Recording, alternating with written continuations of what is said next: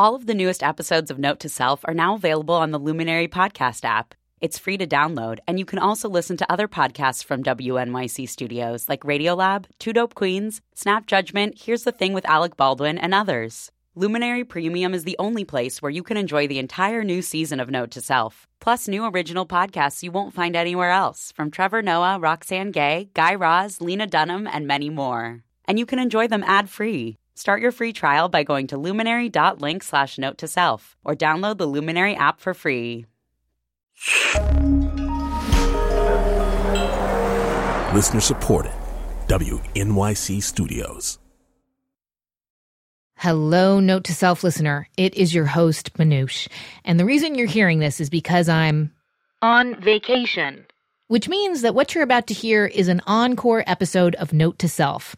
A nice way of saying it's a repeat.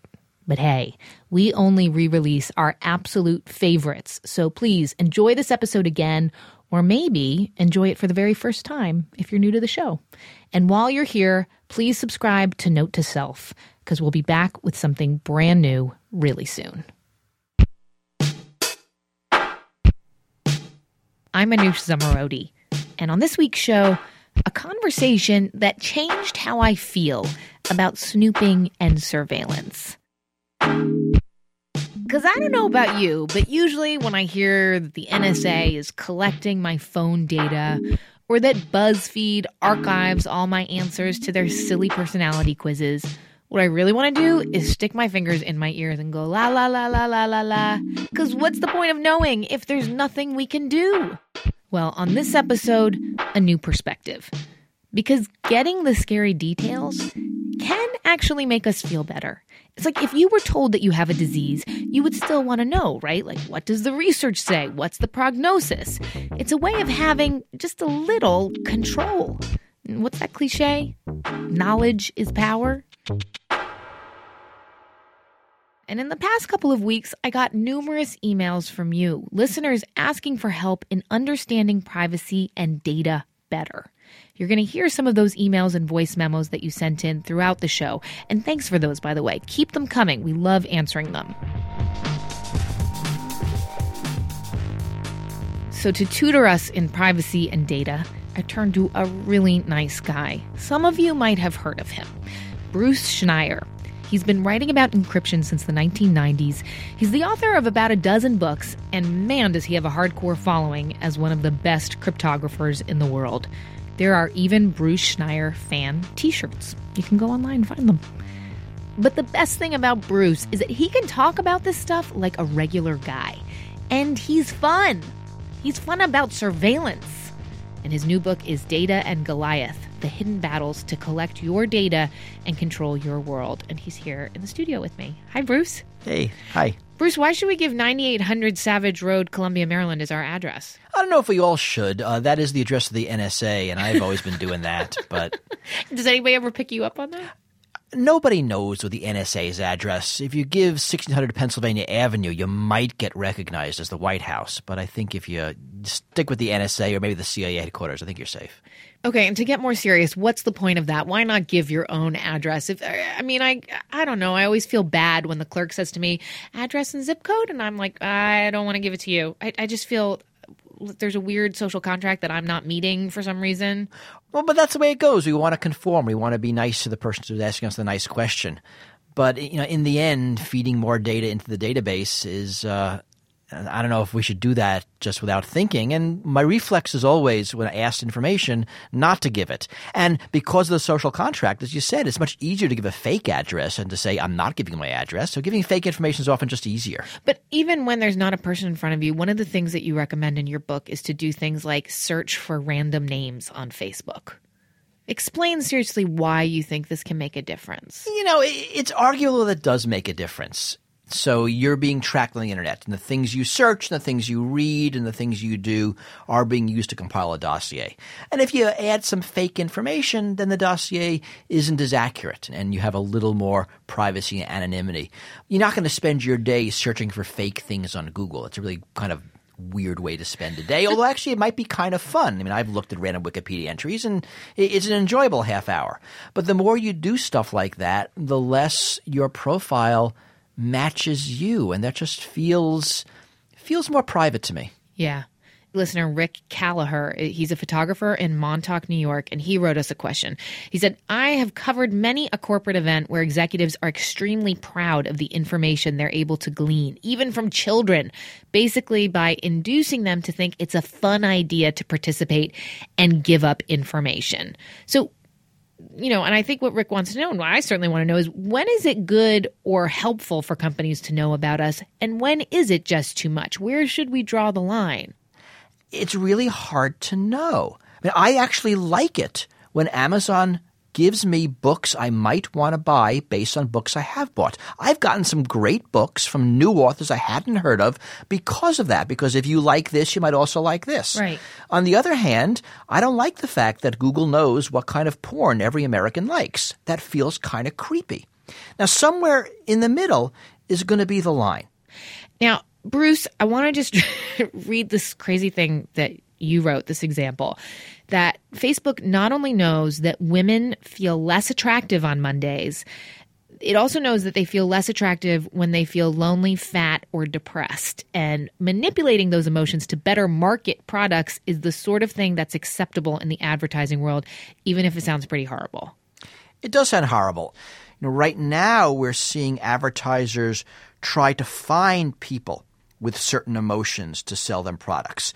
And there have been mailing lists of, of, email addresses, of physical addresses of lonely seniors or people with certain physical disabilities or emotional problems. And, and those are sold as marketing databases. But what you're saying is that maybe these companies will make people have these feelings and then sell them something. Well, that's the next step. The question is can you personalize it? Yeah. And how much personalization is allowed? Turns out you are more susceptible to advertising when it's spoken by somebody who looks like you.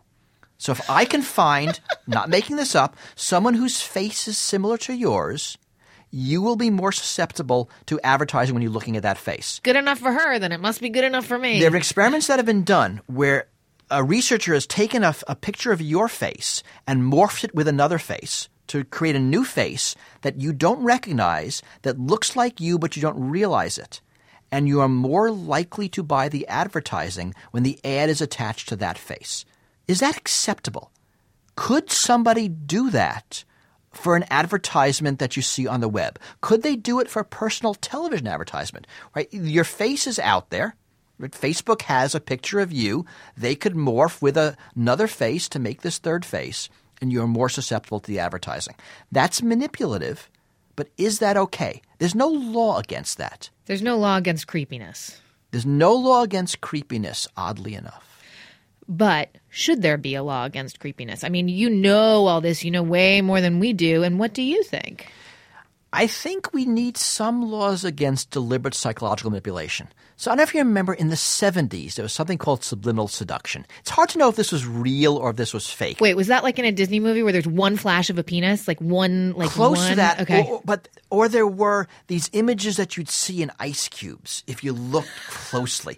and it's hard to tell if people were imagining this, but it was a thing. Camel cigarettes. Camel cigarettes and, and uh, bourbon and scotch. And Congress passed a law outlawing the practice. Someone said this is just too far, that this is simply too manipulative. And there are going to be some lines on the internet. There are going to be some lines with personalization. But here's the difference, right? So if we're talking about, you know, Camel cigarettes seems to be the one that's sticking in my mind in the 70s, whatever, I'm walking down the street, there's billboards. It's kind of like when I go to the checkout counter, there's the camel cigarettes, advertisements are everywhere. Facebook, I mean, right? The answer is, well, then just don't do Facebook, isn't it? Do you do Facebook? I don't, but I'm a freak. I don't think you can tell a teenager today not to use Facebook, or maybe Facebook's passe, whatever it is they're Yeah. using. It becomes a fabric of your life. And yes, you can choose to opt out. You can not use Facebook, you can not use Google, you can, you know, live in a tree and, you know, eat nuts and make your own power. But it's really not the way we live. It's hard for me to recommend people to unplug that way Yeah. because it is so drastic. It is certainly an answer, but it can't be the answer. I think you've spelled it out brilliantly, but so many of us, I think, also feel like listener Sabrina Fraser. She left us a message. She's from Little Rock, Arkansas. Whenever I hear something related to this topic, I get very frustrated. When I think of the enormity of it all, I just begin to feel helpless. So please tell me, what is the one thing that I can do, that we can do, to affect real change? You know, it's easy to feel helpless. There's just so much data. It's all out there. Everything we do these days involves computers, and computers produce data. I'm holding my cell phone right now, and this fundamentally tracks everywhere I go. It knows when I go to sleep, knows when I wake up, it knows who I sleep with and who I talk to and what I say. And I think that's why the solutions are not technical. I mean, there are things you can do technically. I can say leave your cell phone at home. I mean, it's good advice, but it's dumb advice.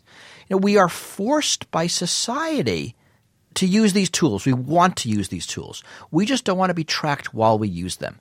And the only way to fix that is going to be legislation. It's going to be rules about what kind of information about us is saved and how it's used. There's really no other way. So, answer Sabrina's question what is the one thing she can do, or does she just have to live with this feeling of helplessness? a lot of it is you have to live with it. There are things you can do around the edges. You can encrypt your email, but then you're a weirdo and you can't really send email to people. There are programs you can buy which will help encrypt your web traffic. But this is not going to stop all the corporate tracking, and most of the government tracking piggybacks on corporate tracking. So if you're in New York, you probably have a fare card a Metro card that gets you in and out of the subways, probably tied to your credit card. So there's a record of when you enter the subways, what day, what time, what station. Now you could put cash into a machine and get an anonymous card. That's going to be harder and more annoying. For some systems, you can't even do that. You can't be on Facebook and be anonymous. You probably can have a fake name, but it's going to be pretty easy to attach your real name to it. But I can't help but feel guilty. Like, if I had been a good consumer, I would have read the terms of service and I would have been like, hey, hang on here. Wait a second. You're saying that you basically can take all the information about me and do whatever you want with it and hold on to it for perpetuity. Bad consumer, bad consumer. Yeah, it's not our fault. I remember when I first got my iPhone, I remember turning on the first time and thinking, I'm going to read the agreement. And I get to the screen, I'm reading down, and it's a long yeah. page, and it's really boring. Get to the bottom of the page, and it says, and I'm not joking, page one of 46. And at that point, I said, forget it. You can't read these agreements. They're designed to be long. They're designed to be impenetrable. The, the odds are really stacked against us here. This isn't really an area where we can be an informed consumer. On the plus side, I think you're telling me, Bruce, that I shouldn't feel so bad about just skipping the terms of service and clicking agree. That's what I do. There are the, the, only very, very weird people read the terms of service, and they only ever do it once. Okay, so Bruce and I have talked about how to deal or not deal with companies and advertisers. We're going to talk brass tacks about managing the NSA in just a minute.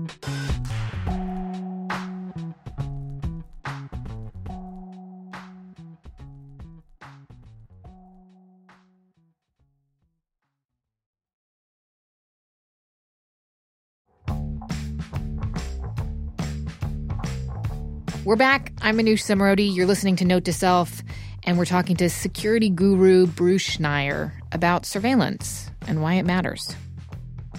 Okay, I want to talk about the NSA a little bit. We've got a question from listener David Scotty in New York. He wrote us We all know the NSA can see anything and everything. What I'm mostly concerned with is what can they do with this information that will hurt me, the little guy? I'm not a hacker nor a terrorist we don't really know what the NSA does with this data. You know, in the end, it's going to be do you trust your government? For most people, this data is not going to be used. It will be used for people on the fringes of society. You know, it, it is it is used against Muslim Americans. It is used against Black Americans. It's used in the drug war. We're not at the point where there's wholesale surveillance against speech and organization like there is in a country like China. So, I mean, you're sort of sitting here and sort of shrugging as you say this, but surely, I mean, this is what our country is built on is progress, right? That we can continue to not only be a democracy, but lead the way. That's what at least our politicians tell us. I worry about government collection less because I think you or I will be targeted, but simply because of the effects of government collection on freedom, on progress, on ideas, that this notion of ubiquitous surveillance is incredibly chilling.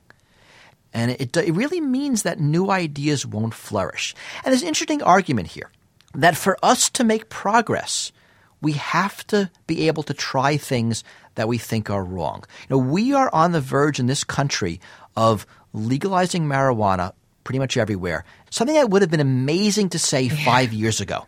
It's fast, isn't it? it, it it's amazingly fast. But ha- what, what ha- has to happen in order for that change to occur is that 20 years ago, someone has to try pot and look around and say, you know, that wasn't that big a deal. And then it takes a generation, it takes 20, 40 years for the old people to die and new people think it's not a big deal to get into power, but eventually there's change. And if you have a system where you're under constant surveillance, where nobody could ever try marijuana because they would go to jail, you will never get to a world of legalization. And that means social progress stops some of the listeners that we heard from, they're not so nervous about what the NSA is doing now, but what they might be doing in the future. So we have um, uh, John Aprigliano, clip from him. Hi, my name is John. I live in Tampa, Florida. When do you think we will see this data used in the American court system? Thank you. It's an interesting question. We're already seeing some of this data being used not by the NSA, but by organizations like the FBI. A lot of the tools that the NSA has developed have filtered down to conventional law enforcement. So, an example would be Stingray. Stingray is basically a fake cell phone tower that's used to collect both conversations and location data. Uh, we see Stingray data used in courts all the time. It's incredibly secret, but, but it, they didn't even tell. I mean, I'm, you're referring to something, a, a, methodology that the lawyers, defense lawyers, didn't even know existed. So how do we protect ourselves against things like that? Well, you, we need the law. I mean, this is an example of, of, of this NSA technology filtering down. We now know that, that the DEA has a very complete uh, surveillance database that they're using. There is a database of license plate capture information being used by different government organizations. So it's less the NSA using the data and more other organizations using either the NSA data or NSA technology recollecting the data. That's what to think about. As to what can what can change, I worry about about crises. That if the data exists, it begs to be used. And when there's a crisis, people are going to say, use this data.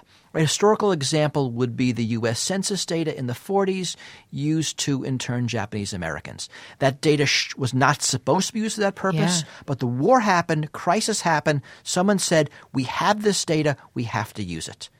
And once you collect the data and save the data, applications will appear. Give me one thing I could do when I walk out of the studio with you. Duck for real, one thing that I should do. One thing to say that, that that makes me feel like I have a little bit more control over the situation. I think the first thing you have to do is just to be aware. I think a lot of this happens because we're not paying attention. And if we understand what's happening, we'll see it and we'll learn to object, to fight, to talk about it. I think just the, the act of, of seeing the surveillance and pointing it out to others is, is an important first step. So you're saying that any listener who made it to the end of our conversation has already gotten a gold star in your book. They're more aware and more knowledgeable. That's certainly true. Although if they listen to it on the podcast, everyone knows they listen to it. Whoa.